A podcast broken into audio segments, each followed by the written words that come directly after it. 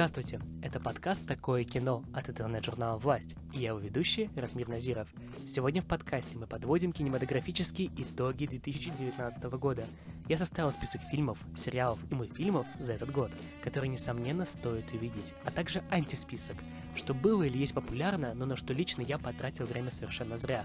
Сегодня будет много рекомендаций, впечатлений и мыслей, поэтому надеюсь, что вы найдете для себя что-то новое, полезное и интересное. Поехали!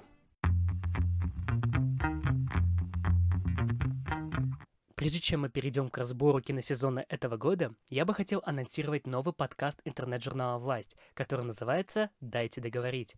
Первый выпуск об итогах самого насыщенного для Казахстана года, который вместил в себя отставку первого президента, протесты, выборы, переименование столицы. В подкасте мои коллеги и приглашенные гости разбирают, как именно этот год поменял нашу страну и каждого из нас. Главные хедлайнеры минувших кинонедель — это фильмы Скорсезе «Ирландец» и Ноя Баумбаха «Брачная история».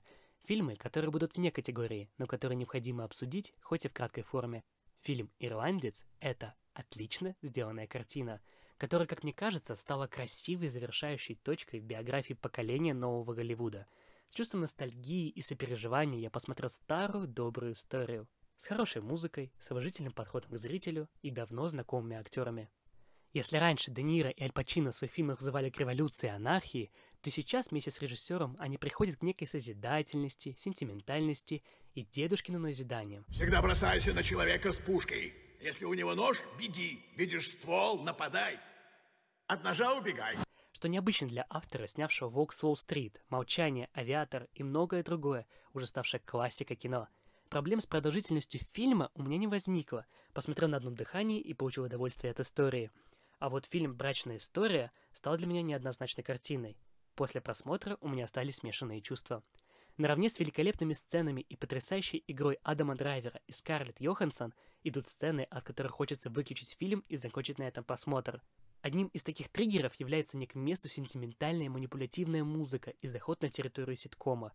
Но фильм обязательно стоит посмотреть, ведь что есть самое худшее в фильме? Это когда просто никак, кроме чувства зря потраченного времени, а внутренний конфликт, игра Адама Драйвера, хорошо построенный мир и крепкая драматургия — это всегда удовольствие. You're so merged with your own selfishness, you don't even identify it as selfishness anymore. You're such a dick! Every day I wake up and I hope you're dead. Dead like if I can guarantee Henry would be okay. I'd hope you get an illness and then get hit by a car and die.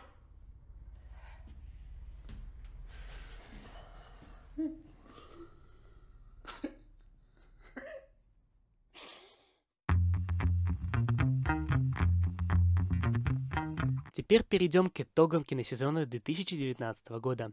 Я разделю все по номинациям и решил отказаться от привычных конструкций в виде жанра, формы или званий, вроде «Лучший актер 2019 года». Нет, будем рассматривать кино именно с позиции направления. Первое направление — это лучшие фильмы с поп-культуры. В этом году вышло огромное количество ремейков, приквелов, сиквелов тех фильмов, которые я смотрел в детстве. «Терминатор», «Аладдин», «Люди в черном», «Хеллбой» и так далее — а также непрекращающийся поток супергеройского кино, который ознаменован, конечно же, завершением «Мстителей». Большинство картин, как мне кажется, забудутся уже скоро, но есть один фильм, который останется в культуре надолго и который, уж простите, однозначно затмил «Мстителей». Это фильм Джокер. Если смешаешь психически больного одиночку с обществом, которое игнорирует его и обращается с ним как с мусором. Вызови полицию, Я Джим. скажу, что Вызови полицию. Ты получишь то, что заслужил. Лучший фильм поп-культуры 2019 года, победитель Венецианского кинофестиваля и побивший рекорд американского мирового проката. Фильм невероятной внутренней силы, драйва, яркости, потрясающей актерской игры и с произошедшим все ожидания сюжета. Я очень рад, что со времен Нолана я увидел независимое прочтение классической истории Джокера и Бэтмена. Я был в небольшом кинотеатре уже под конец проката, и все присутствующие в зале в конце аплодировали, не в силах себя сдерживать. Для меня это главный показатель успеха картины. У меня было много страхов и опасений насчет столь общепринятого мнения о втором таксисте Скорсезе в оболочке комикса, но сам режиссер лишь дает амаш классической истории в начале фильма и дальше развивает свою линию, и делает это невероятно талантливо. Хокин Феникс великий актер, здесь добавить нечего, поэтому рекомендую всем и каждому. Фильм потрясающий. Следующая категория кино — это кино, в котором нет границ, в котором необходима работа зрителя и в котором самое главное — это автор. 2019 год стал богатым на интересные независимые картины, было много ярких программ на разных кинофестивалях, и этот год подарил нам такие фильмы, как «Фаворитка Лантимуса», «Паразиты Пан Хо», «Офицер и шпион» Полански, «Дылда» Балагова, «Черный-черный человек» и «Бой Атбая» Адильхана Ержанова. Все стоит увидеть. Каждый фильм интересен по-своему. Но все-таки один фильм меня по-особому тронул. Заставил испытывать новую яркую гамму чувств, и для меня он стал настоящим открытием этого года. Лучший, по моему мнению, авторский фильм 2019 года — это середина 90-х Джона Хилла. Да, того самого актера из «Мачо и Ботан». Великолепная колоритная история скейтеров из гетто Лос-Анджелеса. Потрясающие актеры-подростки, которые покоряют тебя своей харизмой и талантом. Минималистичный подход в рамках реализма с интересным сюжетом создают удивительный мир и ту атмосферу, словно ты с Южного Централа 90-х. Для меня это был настоящий шок, насколько актер может заново открыться как режиссер. Великолепный фильм, который я настоятельно рекомендую. Вы не пожалеете. I can't fucking trust you! Oh, don't fucking Shut the fuck up! Hey, you shut up! Shut the fuck up! Shut up! Shut up! That's one! Shut up! You are! Shut the fuck up! Why are you still talking to me? I just want to know what Катаюсь как дерьмо сегодня. А по-моему, круто. Я Робин. Стиви.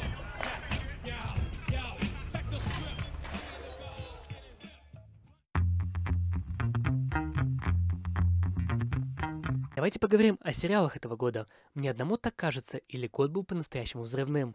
Завершился сериал «Игра престолов».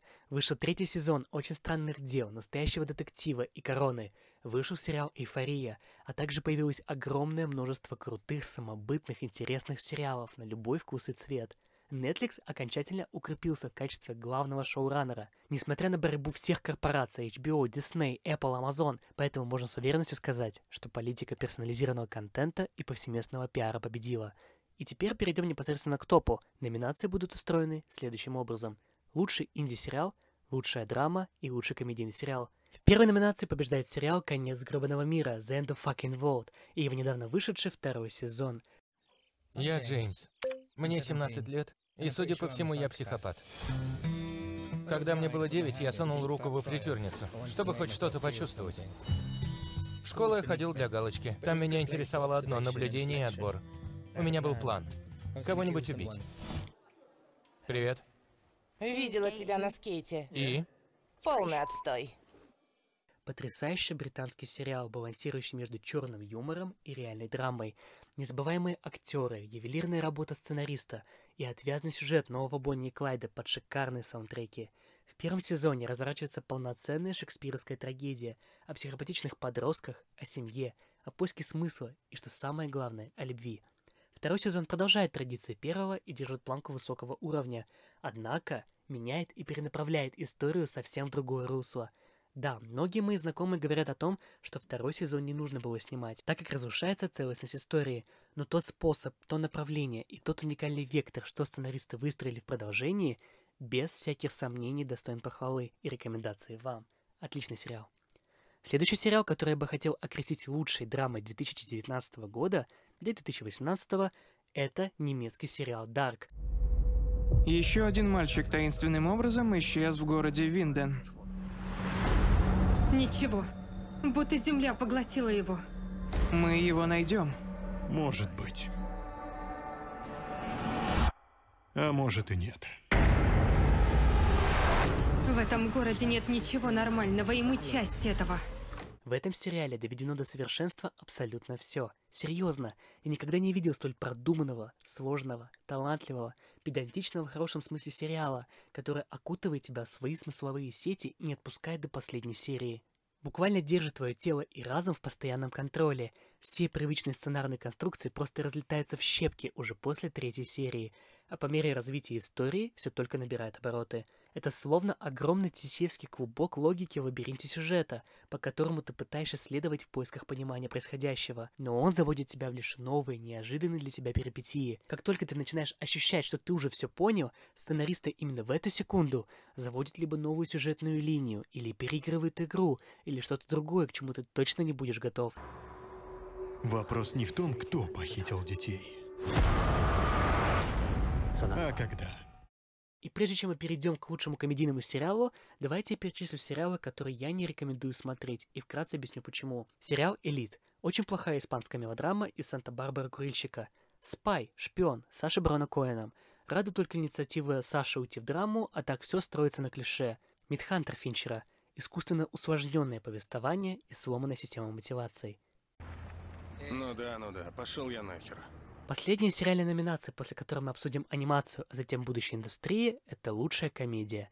Самый веселый, самый смешной и полезный сериал, который я бы хотел показать своим детям, это Sex Education. Позитивистская британская комедия, которая строит вокруг себя идеалистичный, по крайней мере для Казахстана на данный момент точно, мир, в котором зажатый сын сексолога по имени Отис с уверенной в себе девушкой по имени Вейв и классным другом геем Эриком начинает проводить в школе секс-терапию для подростков – в легкой комедийной форме обсуждаются вопросы сексуальной идентичности, подростковой сексуальности, аборта и ранней беременности и другие аспекты половой жизни. И это не сделано топорно, неловко, навязчиво или глупо, а все так естественно, смешно, весело и интересно. Поэтому я всем настоятельно рекомендую. Сериал не только полезный, но и приятный, и отлично скрасит вам вечер. Мы не выбираем тех, кто нам нравится. Нельзя спроектировать отношения. Ты тот, кто ты есть. Не позволяй отнять это у себя. Бред, какой подросток, а уже секс-терапевт.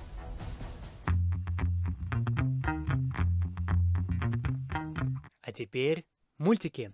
Да, здесь все будет по-взрослому. Я выбрал две картины и сериал, среди которых есть и казахстанский проект, который все не заметили, но его однозначно стоит отметить. Давно у нас хорошей анимации не было. Начнем с сериала. И думаю, я никого не удивлю, что это Рика Морти. Должен признаться, я познакомился с этим сериалом только в этом году и понял сразу, как многое потерял впечатлений, если бы послушал своих друзей и начал смотреть его раньше.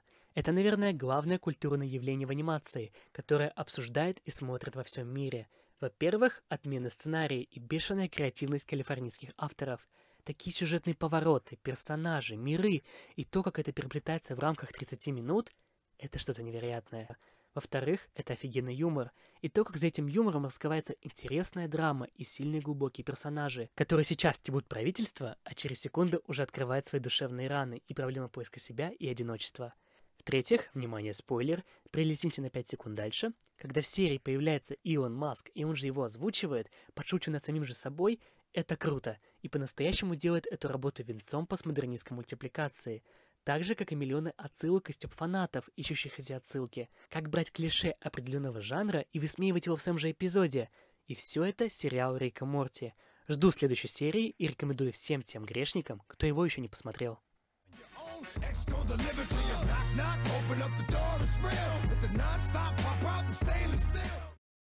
Следующий фильм, который однозначно стоит посмотреть, это I Lost My Body. Я потерял свое тело.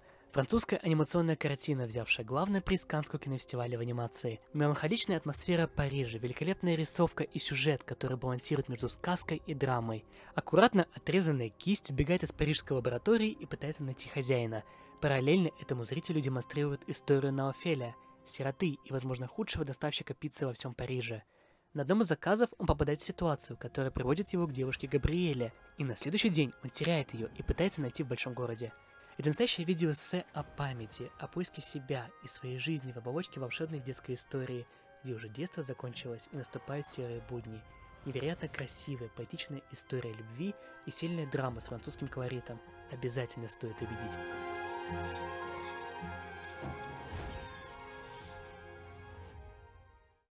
Но последняя картина на сегодня будет казахстанский мультфильм «Музбалак». История дружбы орла и юноши. Довольно классическая и сделанная в этническом стиле. Юрты, одежда, история, все как принято и нового мало. Но здесь скорее нужно отметить работу художника и интересный сюжет, который я очень давно не видел в отечественной мультипликации. Фильм холодно встретили в прокате, но зато он есть в Ютубе, и судя по комментариям, он очень многим понравился. Рекомендую его посмотреть и максимально поддерживать качественную анимацию, которая, надеюсь, нам потом подарит фильмы, подобные I Lost My Body, Песень моря и Маленького принца. Теперь давайте поговорим об индустрии. Какое будущее нас ждет? Я буду делиться лишь своим мнением и предположениями, поэтому если у вас есть свое мнение на этот счет, то пишите, я буду очень рад обсудить. Сегодня состояние дел я бы описал как пару шагов до стагнации. Уже перевыпустили множество фильмов моего детства, и уже, например, заявлено о перезапуске «Один дома». А что будет после, когда хиты 80-х, 90-х, нулевых закончатся? Мне кажется, есть два сценария. Первый – это смена вектора в сторону поиска новой искренности, как это было в 60-х, в эпоху нового Голливуда, французской новой волны и так далее. Как это будет реализовано, не знает никто, но тогда, если посмотреть на сборы, люди больше ходили на Филини, Скорсезе, Антониони, Полански, Вуди Аллена и Гадара, чем на комедии, вестерны, мюзиклы и исторические фильмы старого Голливуда. Второй сценарий – это стремительный шаг к персонализированному просмотру, и рынок сделает ставку больше на платформы, чем на кинозалы – настанет эпоха повсеместного сегментированного контента, и мы отойдем от привычной нам концепции массовой культуры. Мне лично более комфортно смотреть фильмы дома, в удобное для меня время и с того экрана, какой мне удобен. Магия кинозала для меня работает лишь тогда, когда я смотрю премьеру или в пустом зале. И в это правило не входят фестивали, это особая атмосфера. А что касается развития казахстанского кино, то тут прогноз даже не нужно строить. Да, замечательно, что приняли новый закон о кино, но скорее мы придем к российскому сценарию и о казахстанском следе в мировом кинематографе можно лишь говорить с огромной надеждой на независимых режиссеров авторского кино. В этом мы можем преуспеть. Наш подкаст подошел к концу. Спасибо большое, что были это время со мной. Я бы хотел вам пожелать отлично подготовиться к Новому году. Мы скоро выпустим подкаст о том, что же посмотреть канун Нового года и во время каникул. И что бы я хотел сказать?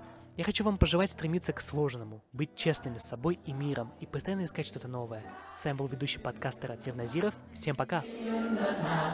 Улицы ждали мы всех прекрасней тысячу раз, только для нас город вважает.